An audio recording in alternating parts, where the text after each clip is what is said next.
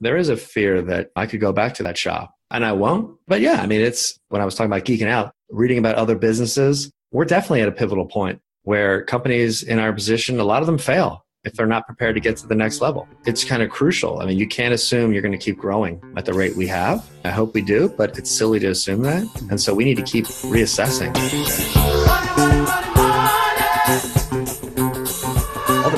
Where you are. And I think most of us are more impressed with the guy or girl who didn't go to an exceptional school and has made it than the person that did.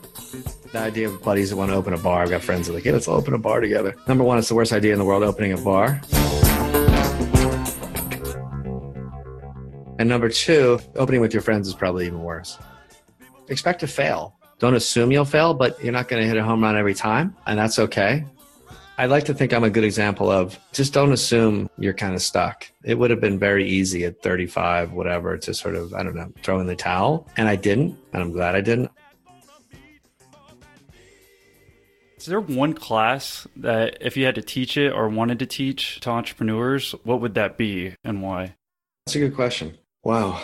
My experience as an entrepreneur, I don't consider myself an entrepreneur, maybe in the traditional sense, or certainly what it, that word has come to mean in the last 10 or 15 years, because I really do think I kind of fell into where I am today. Whenever I speak to people or I talk to employees or anyone, I just try to encourage people to be open to really anything in life, just not feel boxed in and be open to possibilities and opportunities. So, would it be the ability to be open minded, I guess? Yeah, certainly open minded, maybe also be nimble. The caveat there is certainly people and maybe their parents spend a lot of money on formal education. With certain directions that you go, maybe there is less flexibility. I had the benefit of a liberal arts education, good and bad. So I didn't have a roadmap when I got out of college. I sort of bounced around and was in and out of the movie business for 15 years before I landed on something. Sounds like you gave us a little bit of preview of what we're about to talk about. Why don't we go ahead and get started and you just tell us your name, where you're located, and what you do for a living? I'm John McDonald. My company is Semi Handmade. We're based right outside Los Angeles in Duarte, California. We make doors for IKEA cabinet systems that we ship all over the US and Canada. And IKEA, most people, luckily, especially because we have a lot of international listeners, I think I have an idea of what that is, but semi handmade doors. So, what's that mean? Explain a little bit more about what your company does. So, yeah, we're an aftermarket company and we make doors, as I said, that work with most of IKEA's cabinet system. The way it works is when you go to IKEA and you buy a kitchen, you buy some of their bathroom systems, some of their closets, some media cabinets, you're not required to buy doors. They give you the option of buying really solid boxes, really good interior hardware, and then you're pretty much on your own in terms of the outsides. You can buy their doors, you can make the doors yourself, you can come to a company like ours that's where we fit. We are firmly within that ecosystem that has cropped up in the last 10 years around IKEA, making basically accessory upgrades. People make slip covers, they make furniture legs, things like that. Can they buy those doors inside? Sorry, I'm not a big IKEA shopper, but do they just go to you online afterwards or can they buy them in store? Just explain that process for a normal consumer. We're not affiliated with IKEA. Again, we are aftermarket. People find us online. We are pretty well known at this point. We did about 5,000 projects last year and probably 10,000 kitchens overall in the last couple of years. There is a lot of brand awareness and name recognition, and people at IKEA unofficially will sort of point customers in our direction. Otherwise, they find us online. We've always worked really hard in terms of co branding, influencer marketing, things like that. They find us. And how long have you've been doing the company for? In terms of an official date, it's probably we kind of launched officially in 2011. The idea was kicking around for at least a year and a half before that. I had gone from as I mentioned, kicking around the film business through my 20s and early 30s, waiting tables primarily. Then I landed on furniture making in my mid 30s as kind of a last resort. No experience, but kind of threw myself into it. Took some classes, cut off a few fingers, stuck with it. And I got pretty good. I started to grow a custom business in Los Angeles and was working with good people, good architects, designers, contractors. You were in your mid 30s when you actually started it, right? Right. Okay. And then well, do we want to talk about at least before that? Because we talk about when you got out of college. I just want an idea of how old you are today. Sure. Oh, and yeah, how old are you today? I will be 51 in November. I grew up back east, went to University of Delaware, graduated in 1989, and then I came out to LA right away that following fall. Okay. Yeah. Why don't you take us all the way through sure. there until you started your uh, door business? I got out of school. I had a vague sort of idea that I wanted to live in Los Angeles. I wanted to work in the film business, entertainment. I didn't know what, what I was going to do, whether I was going to try to get into acting somehow or whatever. And so I came out here. I lived with a family friend who worked at a really well known deli in Beverly Hills called Nate 'n Al's, really famous deli. And she was this force of nature, this woman named Kay. So connected to everybody. And she got me a job at 21, I was riding a bicycle, making $5.99 an hour, delivering mail to Tom Cruise and Eddie Murphy and people like that, who at 1990 were still pretty big. From there, I decided I wanted to get into writing. So I started teaching myself how to screenwrite, which is definitely a technical skill, easily learned, not as easily able to get success. So I did that through my 20s. I did some production jobs, but I was writing all the time and waiting tables at night in a number of different restaurants in LA. I got to be a good writer and pride myself on being a writer who actually wrote, but was not translating into sales or any kind of compensation. Late 20s, I was sort of drifting, figuring out what I wanted. Early 30s, same sort of thing. And at that time, I started to somehow, I started to buy old furniture and refinish it. I would go to swap meets or antique stores, buy old chairs, strip them down, then come back a couple weeks later and try to make 50, 60 bucks. So a friend said to me, you know, why don't you start making furniture? And I hadn't, for whatever reason, thought of that. I had no background in that, no interest, but I started to do that. I signed up for a few classes at a local community college. Cerritos College has a really spectacular woodworking program. And a week before I was supposed to start, the first class you have to take, which is shop safety, I cut off a couple fingers. Which ones? So I cut off my right pinky and halfway through my ring finger. The pinky was not as big a deal. It's more expendable, literally. And they were able to reattach the ring finger, but I did some rehab. It wasn't any kind of deterrent because I knew exactly why I did it, how I did it. It was purely stupidity. And I just signed up for that class. I had class the next week with my hand bandaged and set, and I kind of never looked back. So I still waited tables. I waited tables with my hand in a bag, literally, at a sushi bar for the next eight weeks, kept taking the class, kept getting good. And after about three classes, I sort of teamed up with a buddy of mine who also was in school there. And we rented out a shop and just started to try and get work. That's what I did for the next couple of years. I was still waiting tables the whole time into my early 40s, I guess. And I got to be pretty good. Started to make a little bit of money. But like anything, it's every job is always your last job in that kind of life. And what's that mean by like comparison wise as far as like money that you were making before waiting tables and then what you're doing furniture? When you're waiting tables, you could probably make a couple hundred bucks a night, which is actually I mean pretty good. It's a cash business, so there's that. In terms of woodworking, it was probably less. I had no idea. Forget about woodworking, about how to run a business. I wouldn't even call it a business at the time. Everything is just what I said was yeah, every job is your last. And you definitely take some jobs on the chin and I learned a lot. I mean, I probably made twenty five, thirty thousand dollars in woodworking the first year. These type of projects were they still that like redoing furniture, or were contractors coming to you? No, it was so it was custom stuff. I do some tables and furniture and bookcases and things like that. And I had a buddy who taught me how to do cabinet making, how to make cabinets, kitchen cabinets. That's a lot more steady and lucrative, as lucrative as that can be. Certainly more steady. I was doing that early 2000s. One thing I always did around probably 2006, 2007, I started doing design shows locally. There were a couple of good design shows where you'd rent out a booth, 10 by 10 booth, three, four thousand dollars for three days, and you'd set up your furniture and give out your business cards. And I started to get a lot of business that way. I got some attention through blogs, which were just starting out. And I was always one of the only people locally that was there. It would be me literally at a show like Dwell on Design, and then major brands like countertop companies like Caesarstone, appliance companies like Viking and Wolf or whomever, and me. It was always a business. It wasn't this creative sort of endeavor. It was, I got to make money and I got to put my name out there. You did this for several years before you started growing the companies? Right. You know, in terms of timing, around 2008, obviously for everybody, the economy went in the toilet. So I was kind of scrambling. And at that time, I guess right around then, I was at Dwell on Design. And a guy came up to me out of the blue and said, Have you ever thought about making doors for IKEA cabinets? And I had not. And I frankly did not know what he was talking about. I mean, I knew IKEA kind of maybe as much as you, Austin, or as much as anybody does. Mean, at that point, it was it's where you go to buy your furniture if you're in college or you got a new apartment or whatever. We talked about it that day, and then he came back the next day. Again, just a random stranger, and it was just interesting. So I left the show, and for the next six, seven months, didn't do anything. Just kind of thought about it and kept doing my custom business. But as I said, the economy was in the toilet. Things were drying up. I had just gotten divorced, and I have a son now who's almost seven, but I didn't have a child at the time. I got divorced and moved into my shop. Me and my dog, Molly, we moved in to save money. I didn't want to see anybody, frankly. So I lived in my wood shop in the office section, no shower. I tell people I was 40. I got in the best shape of my life because to take a shower, I had to go to 24 hour fitness. So I'd go there every day and work out and take a shower, but I could work 80, 90 hours a week. And it's when I first started to think, well, why don't we try this IKEA thing? And so that's where I was born, 2009. Walk us through that in a little bit more detail, what that was like. You said you're trying to save money. Did do you have any leftover money when you were doing that? And that's kind of hard to imagine just being in a shop like that. Did it even have air conditioning? Yeah, no, it, it, it's funny. We kind of converted that into a break room now. It wasn't that bad. I mean, it's sort of because I had always, I'd left home at, as I said, 21. I've got like six, seven guys that I'm still really close to that I went to high school with. They all had regular lives, regular jobs, married and had kids. I didn't have any of that.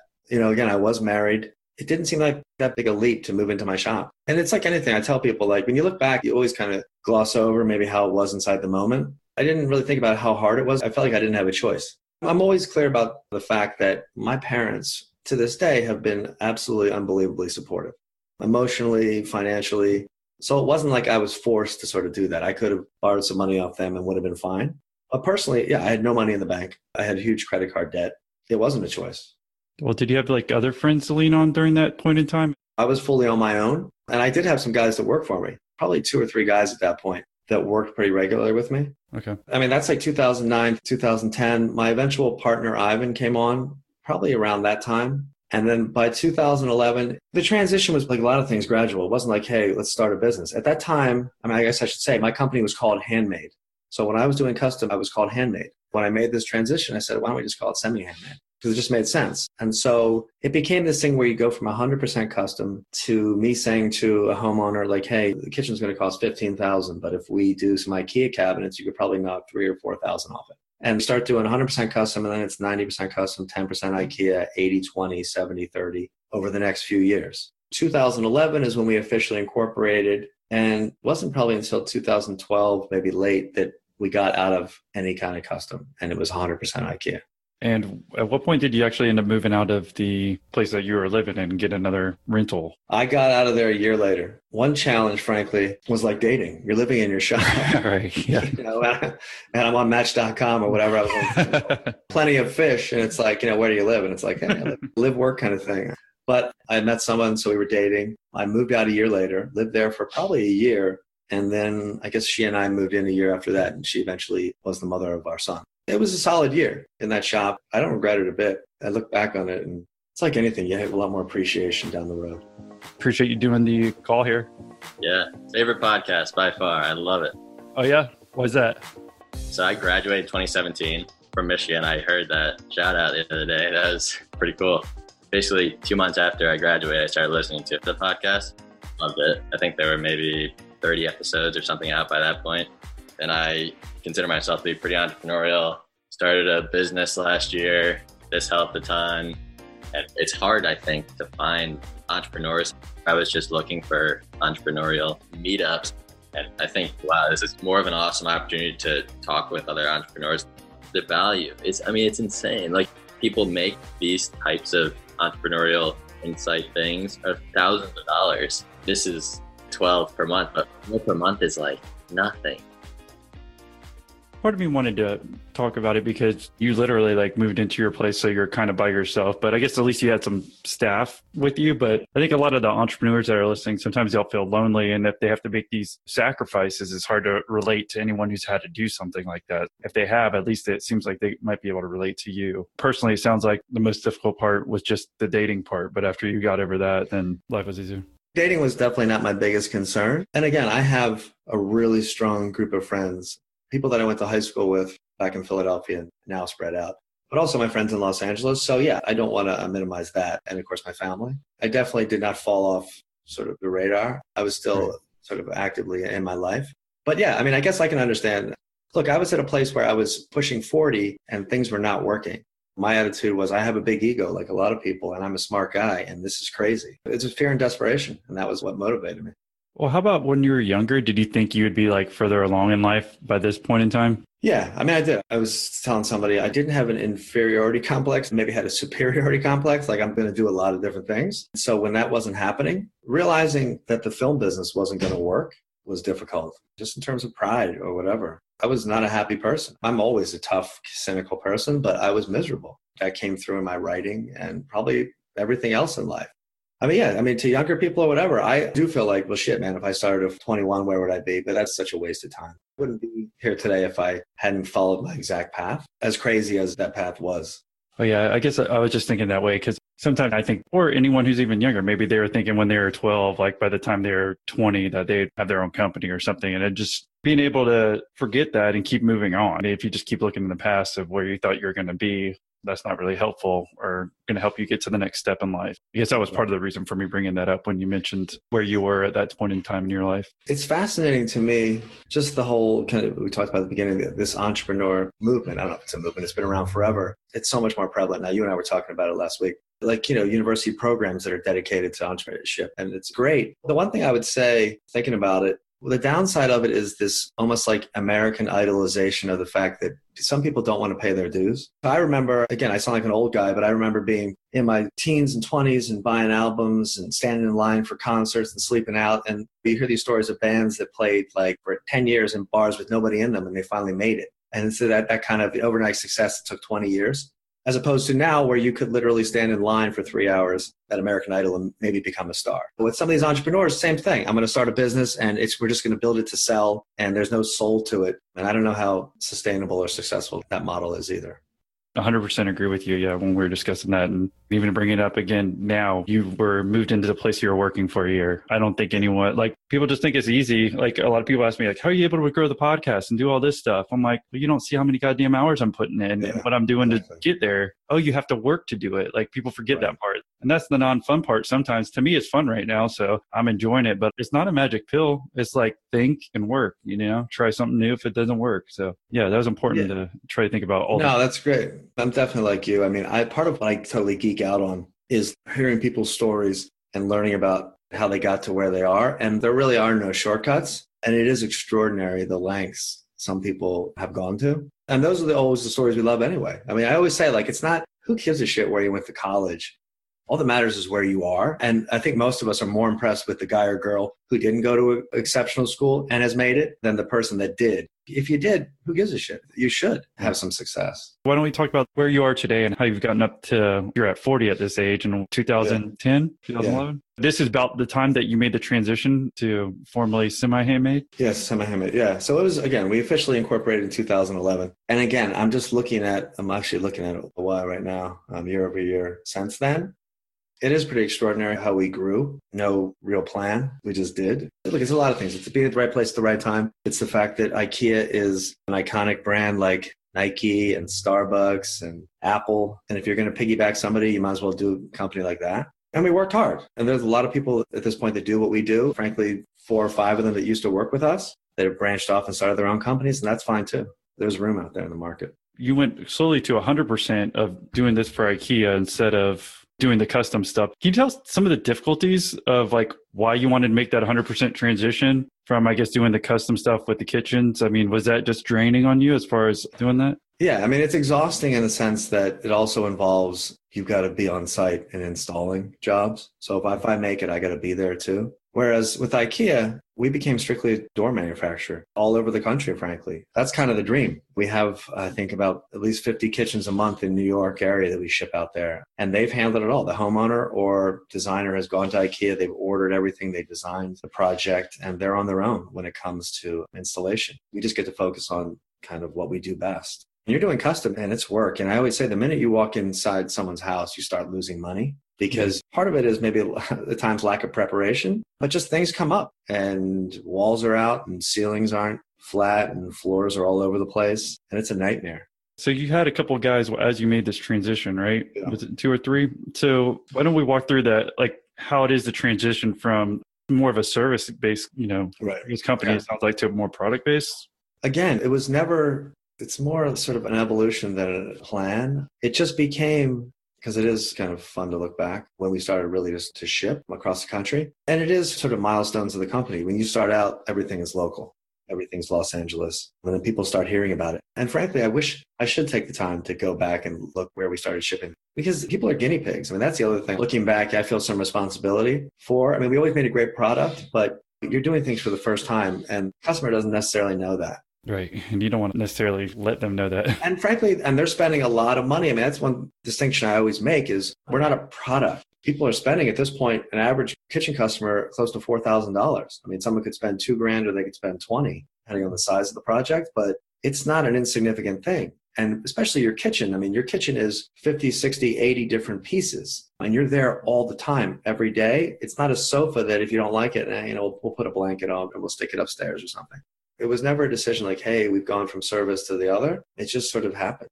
Yeah. But I mean, I'm just thinking in your head, did you like want that to happen? You kept thinking, and hey, I want to stop doing this as much, or like, why did it start taking off more? But did just IKEA start calling you more? So you're like, okay, that just became a higher percentage of my business? To be clear, yeah, IKEA was never calling us. I mean, yeah, I mean, customers. Yeah, if you mean customers, yeah. Yeah. People were finding us online and they were reaching out. And it just became like, why do we need to do that? Why do I need to drive to this person's house and spend like a week there when we could just make doors or even outsource the doors? So that's one thing we started to do too is local companies that have the capacity to make doors, frankly, as good as us or better. Why wouldn't I have them make it? And then we just package it and sell it. That's the dream. I mean, that's the way most people run their business. Yeah. And sorry, yeah, I didn't mean IKEA customers yeah. there, but to get these IKEA customers, were you doing SEO or something like, cause this is a transition, whether you like can remember or not. I mean, it has to be at some yeah. point, like what made it happen? Yeah. It's all search and it was never, SEO is still something we kind of are learning about. We're good at having that kind of presence. But yeah, it was always about bloggers. I mean, I was always good at reaching out to other companies, designers I found online and said, hey, will you try our product? I'll give you free stuff. If you like it, write about it.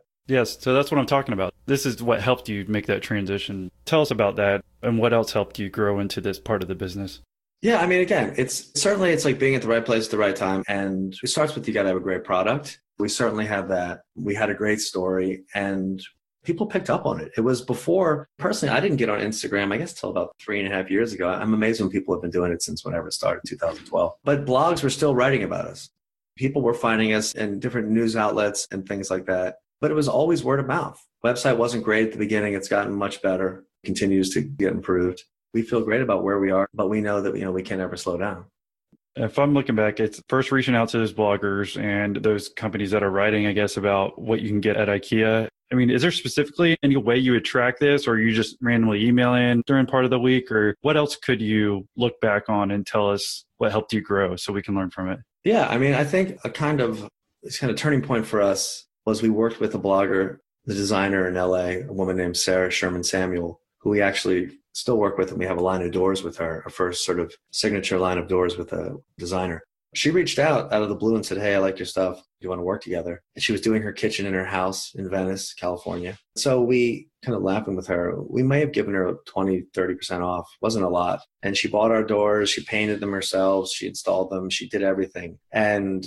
got it, the project published in Remodelista, which is a pretty big blog still. And it just went viral. This kitchen was spectacular. All we did was make the doors, as I say, and she did everything else. And it, it got picked up by Yahoo and it was everywhere. And to this day, people still write to us, email us, or call us and say, I saw Sarah's kitchen. I mean, she's had so many people knock it off, which is maybe a cruder way of saying paying homage to her. It was explosive. And from that, we started getting more and more people reaching out. That's the greatest stamp of approval, too. Not just customers, but other designers that say, Hey, I want to work with you as well. And what year was that that she did that? That was 2013. Okay. Can you walk us through like the revenues and the employees to date? As much as I can trust the books back then, we did about a little under about 250,000. At that point, probably three or four employees. I'm looking right at the sheet. 2012 pretty much doubled to about 460, mm-hmm. 470. 2013 was when we hit a million. So we did about a, almost a million three. I look back at these numbers, it does kind of blow my mind. I was going to say, how many employees were you thinking about at the time? There's probably 10 employees, or probably a little higher, maybe closer to 15. By 2014, there's probably 20 employees at least, and that's like about two seven. So you kept doubling. It sounds like every, yeah, almost every yeah, year. Almost. 2015. At that point, yeah, there's got to be 40 employees. We opened a showroom in Burbank, a brick and mortar showroom by the IKEA there, and we also opened one in Palm Springs, and that was kind of a big step too. Yeah, having a place for people to come. Right across from IKEA. No, it's about a mile away. Okay, well, it's close enough. So that was 2015. Yeah, we did about 3.8. 2016, we did 6.9, so that was a big jump. We have moved into WeWorks, so that's another thing we could talk about when we decided we didn't need really the big brick and mortars, we just wanted to have a presence, but WeWork was another rocket ship company taking off co-working spaces. So we moved into a couple spaces in New York where people could come and see us, and one in Chicago and one out here. So that was 2016. 2017, We hit 10 million, so just over that, which was amazing. And now we're on track for about hopefully about 30% increase from last year. Now we have 75 employees. It's gotten pretty big. Yeah, oh, I know that's great that you gave us a numerical timeline. That's what I always like because it helps me in my mind yeah. when I'm listening. Right. The listeners get an idea of what your growth was like. Why don't we just jump back to say like 2013 when that kitchen came live that you're talking yeah. about? Before then, you had only had like a couple employees. So why don't we talk about any like difficult times during this dealing with employee growth or trying to train people? Right. That seems like it's a big obstacle for a lot of owners. I say all the time, if I started a business today, these are the things I would do differently. And certainly that's true. When I started, there was no business plan, there was no roadmap. We just sort of figured it out as we went. We figured out how to pack things. That was a huge learning curve. Shipping stuff across the country. It's easy when you're doing it in LA and you can drop it off. When you ship to New York or to Toronto, that's where it gets terrifying because we still were, even though we weren't doing custom work, a lot of what we do, these beautiful veneers are real wood and they are one of a kind. So if you get a walnut kitchen your kitchen is different than your neighbor's kitchen, than the guy two states over, whatever. And so if a piece gets damaged, whether it's my fault or whether it's the LTL company or your fault, it's a challenge. And someone's got to send it back to us. We've got to repair it.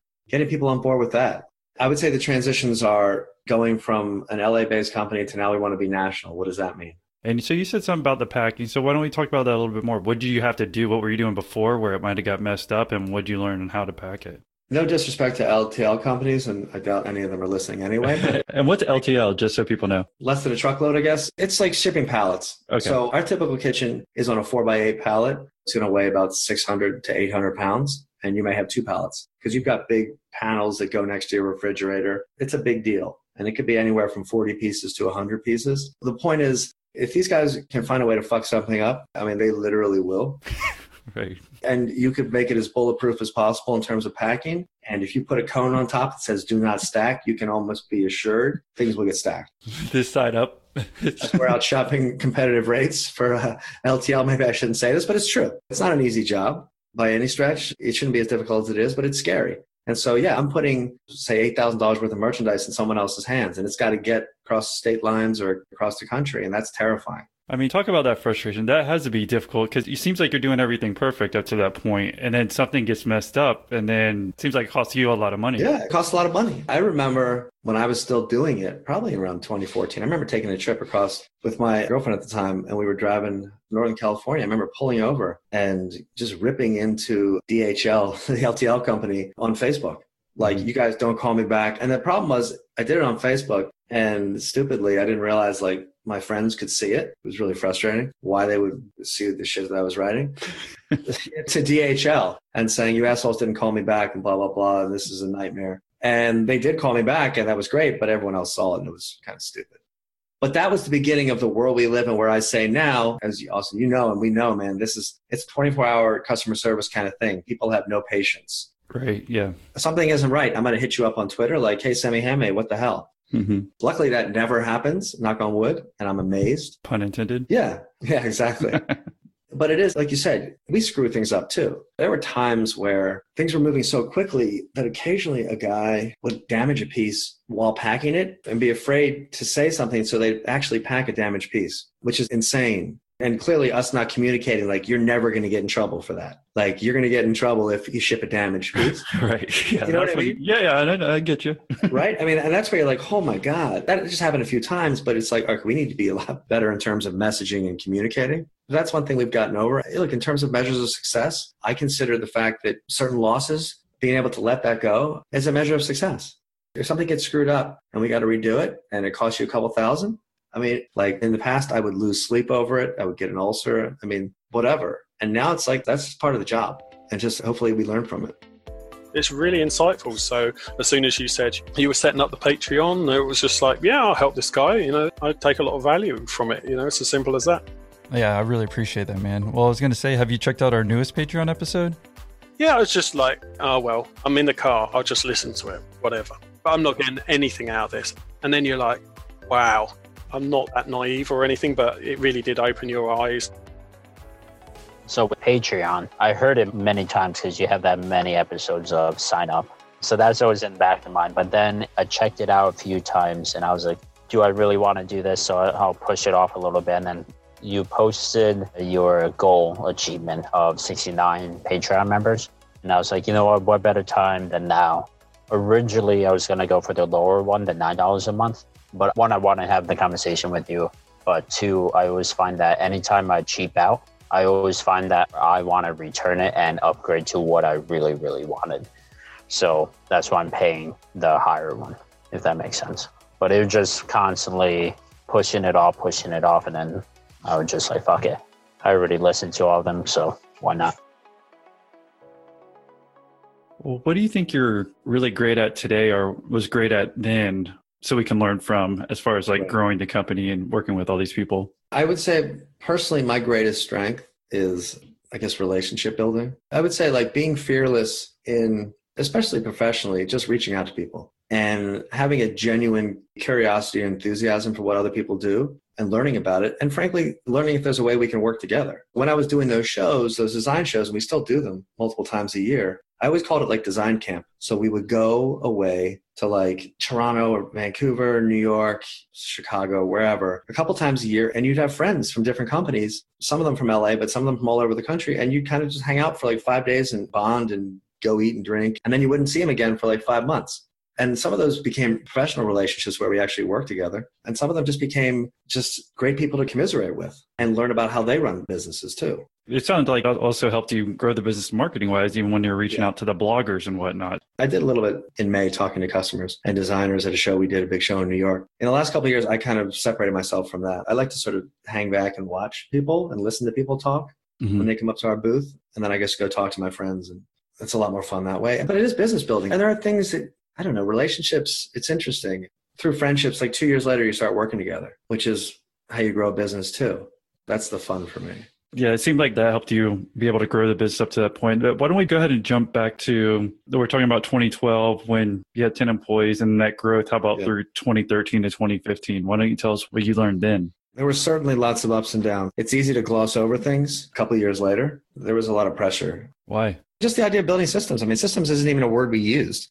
Kind of like we said, making the transition from being a local business to trying to be a national business and then starting to ship internationally to Canada. And what's that like and what does that involve? And also hiring. You start bringing in people to fill management positions. And that's something that I had no experience with. Well, I certainly wasn't a manager anywhere. Mm-hmm. But I mean, I only had jobs that were kind of entry level jobs. I never had an office job. That was something to learn too, to communicate that way.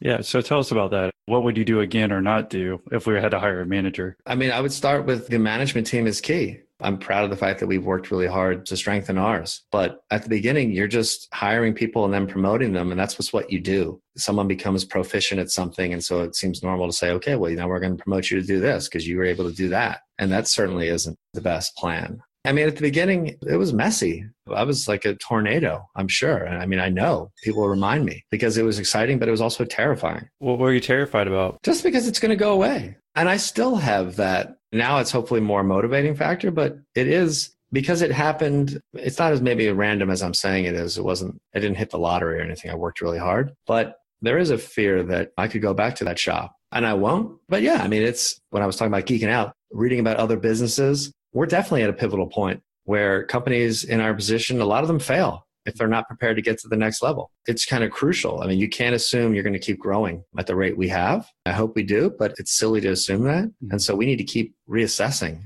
Well, how's your work life during this whole point in time? You're saying you worked really hard. I mean, was it you'd come in at nine, leave at five? My life is definitely, I've got a lot more flexibility now. There's no doubt about that. And I have a son who'll be seven. So that's frankly my number one priority. But back then, there was no separation. Work is everything. Was Saturday, Sundays too, or Yeah, Saturday, Sundays for a long time until I cut that out. I didn't become probably obsessive looking at my phone until maybe the last three, four years because everything is, again, instant access 24 7. You can see everything. And that's a good thing and a bad thing. I probably was not as great at compartmentalizing. That may have affected certainly some relationships, but my career was everything. Were you like 100% owner of the company this whole time? No, so my partner Ivan came on, and so he owns a smaller stake in the business. We were friends, and he had another business that kind of went in a different direction. And so he came on board, and then he got equity probably a couple of years in. Well, how do you do that? That's a good question. Hopefully, you do it as professionally and buttoned up as possible. And that's something we're kind of finally getting to due to whatever on my part. With him or with anybody, I mean, it is about the relationship. We work together really well. We certainly have butted heads over the years, and we still do at times because we're very different in how we deal with things. I think we're also good at the areas that we focus on, but it's a challenge. I know personally, I'm not the easiest person, certainly to be with in any kind of relationship, but to work with. Yeah, but as a friend, I'm just curious. Say if I wanted to hire a friend to come work with me too, and then I want to give him some equity. How did y'all decide on that? Like, if we wanted to bring on a friend as a partner to help us with our business? Yeah. Look, it's hard because it really depends on where you are in the business, too. If you're at the beginning where there's less value to the business, it's easier to do to say, here's X amount 10, 15, 25, whatever percent. It's certainly more complicated the more mature your business is or more successful. One thing I've learned, and I've done a couple programs with other entrepreneurs in the last year, which have been great. And some of those people are like, rule number one is never go into business with your friends. It's the normal thing to do. And it doesn't mean you can't do it, but it can definitely go south. Something to think about. The idea of buddies that want to open a bar. I've got friends that are like, hey, let's all open a bar together. Number one, it's the worst idea in the world, opening a bar. And number two, opening with your friends is probably even worse. Have you maintained your relationship? Yeah, we definitely do. We're not where we used to be, where it could get very animated in mm terms of our exchanges. And we weren't good also at like compartmentalizing that we would do that in front of other people. Sounds like that's one thing we should probably never do. It is. That's something I look back on and it's like, ugh, it's embarrassing. It's part of the process. Maybe that's the nicest way to spin it. It's not preferable and it definitely affects other people. Probably the hardest thing for me, and I chalk it up in some ways a lot of laziness, is not accepting that I'm not a sole proprietor and I haven't been, frankly, forever. And how I am or how things go or the image you project affects other people even if you think it doesn't. I could walk into a room, like when I was waiting tables, I was a great waiter, but I was tough. And I always had like a very focused look on my face. And people thought I was pissed off. And sometimes I was, but most of the time I wasn't. I was just like, what's next? What am I doing? And even here, I could walk into a shop in the past. If I was in a bad mood or stressed out, people would be afraid. I didn't understand why. I don't know. that seems like a small thing, but I've been constantly reminded of that. Um, if I haven't sort of been great at that, it's frankly all on me. That makes sense. If you're coming in, you're just focused, running your job. Just because you're not smiling doesn't mean you're not happy. It just means you're focused. But that outward perception you've learned over time matters a lot more than you think. Talking about it now, I think that like certainly there have been a few people I'm thinking of one guy in particular who's been here probably for like the longest, at least five years, going on six. And I remember someone telling me like, he just feels like he can't talk to you the way he used to talk to you, or you're just different. And I'm thinking, I am different. But I also understand how when he first started, it was a totally different dynamic. And now it's somewhere else. And I don't know if I can change that, but I'm aware of it. And I get that person's point. I'm just worried about shit that I wasn't worried about because there's a lot more responsibility. It never excuses bad behavior. I want to make that clear, never. But when there's a lot more going on, it can be harder at times to sort of hide that. Because your roles change. Maybe before, did y'all used to like make the doors together or something, and now you're more the CEO? Yeah, I mean, there's certainly that. I like to think that I'm as informal. I'm certainly as informal in terms of just how I dress or how I carry myself now as I was then. That's never changed, and I kind of pride myself on that. Like, I don't. I hope I don't put on any kind of airs or anything like that doesn't matter to me. Again, people that impress me are the people that are unassumingly successful. That's what I aspire to like you'd never know. And I do like to think that I'm approachable, but I'm also not around as much as I used to be, frankly, whether it's I'm working from home or I'm traveling. And that makes it probably harder at times for people to come up and talk to me. What's been the hardest part about like making that transition? Maybe for the guy who's listening, who's had a company for a few years and is growing to the point where yours is. And psychologically, do you have to make that move or it just happens over time? Just tell us what that transition's been. I think, yeah, it's a good question. To me, it's all about personal accountability. And that comes back to a question of who you are in terms of character, but also who you surround yourself with. And so I've always, with my friends, and certainly people here at Semi Handmade, I have people that call me on my shit. At times, it's well deserved. As I mentioned in the last year, too, it's also surrounding myself with other men and women that run businesses very different than mine and learning from them and networking that way, which I hadn't done. And I started doing this program in the fall of last year and I met all these people from the East Coast and they were all in like CEO groups and mentoring groups and things like that. And I was like, wow, I don't have any of that. That to me has been a huge help too. How do you decide to do these groups and tell us about that group? Yes, one of the things we did with our growth is, and again, I'm very much, whether it's like doing podcasts like this or reaching out to media outlets or having a publicist, frankly, that it's always putting my name out there and our company's name out there. In 2015, we applied to like Inc. Magazine, Inc. 5000, fastest growing private companies in the US. And we had a tremendous amount of growth. So we made it in the top 500, which is great. And people start coming out of the woodwork. That's frankly people that want to offer you money, people that want to do whatever. And so that's a good thing and it's a bad thing. It's flattering. And so from that, we got some attention and I got hooked up with a group, a few people, Lewis Schiff, a guy named Norm Brodsky, who had kind of been at Inc., sort of come up through the ranks there. Some of those people are still there doing some freelance writing, but they're all about entrepreneurship and mentoring and teaching.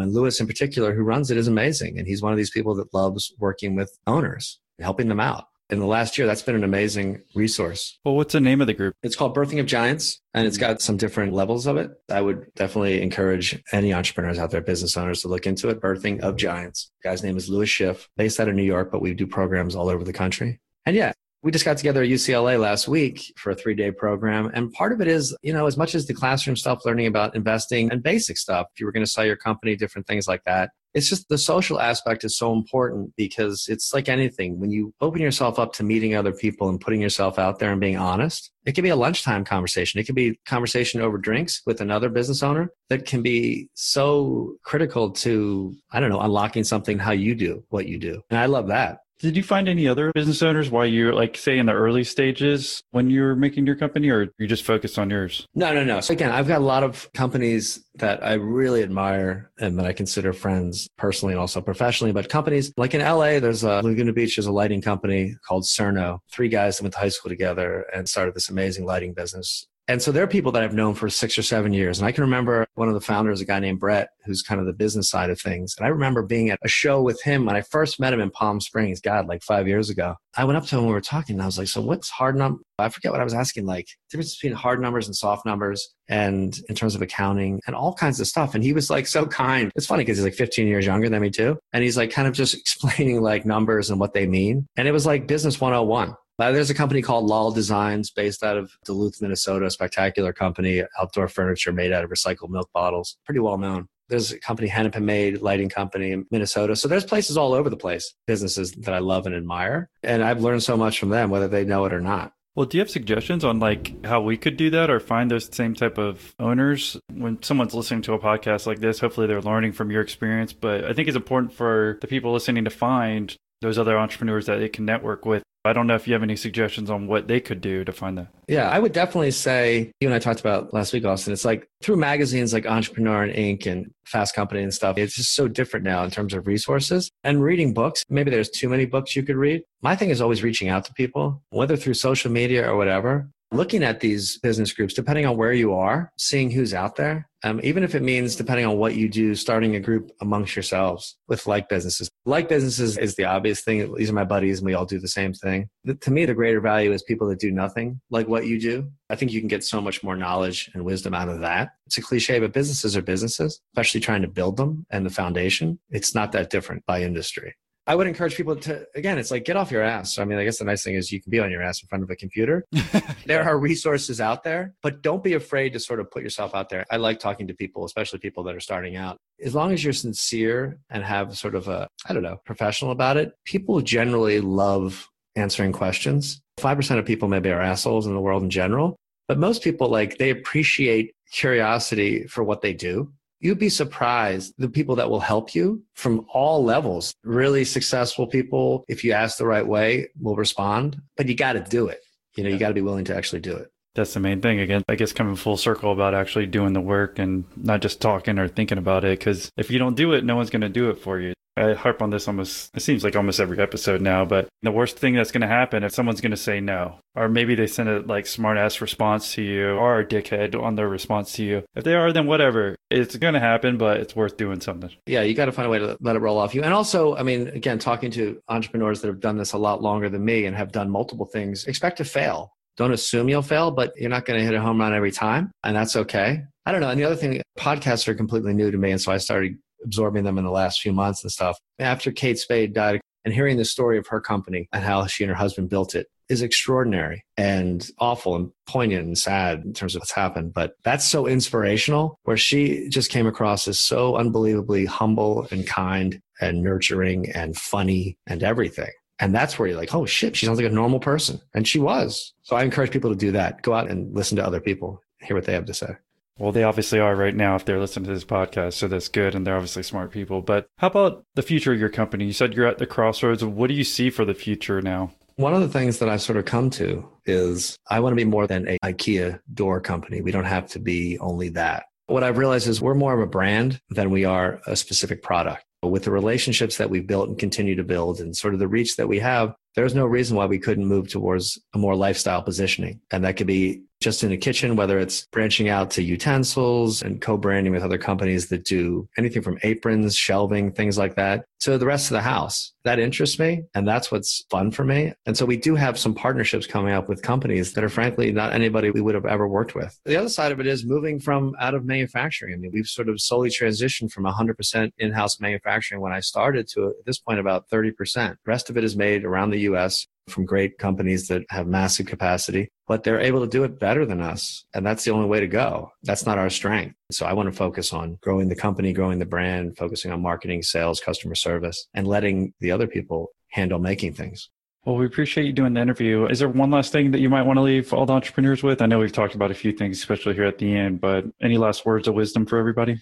No, I appreciate the platform, Austin. I appreciate you reaching out. I like to think I'm a good example of just don't assume you're kind of stuck. It would have been very easy at 35, whatever, to sort of, I don't know, throw in the towel. And I didn't. And I'm glad I didn't, obviously. I guess the last thing I would say is, yeah, I have my son at 44, and he is the most important thing in my life. In terms of a measure of success, it's having the time to spend with him. Coaching his baseball team the last two years. You know, that was one thing. In 2009, I remember driving around when I met his mother before we had him and saying, man, I want to have time to coach.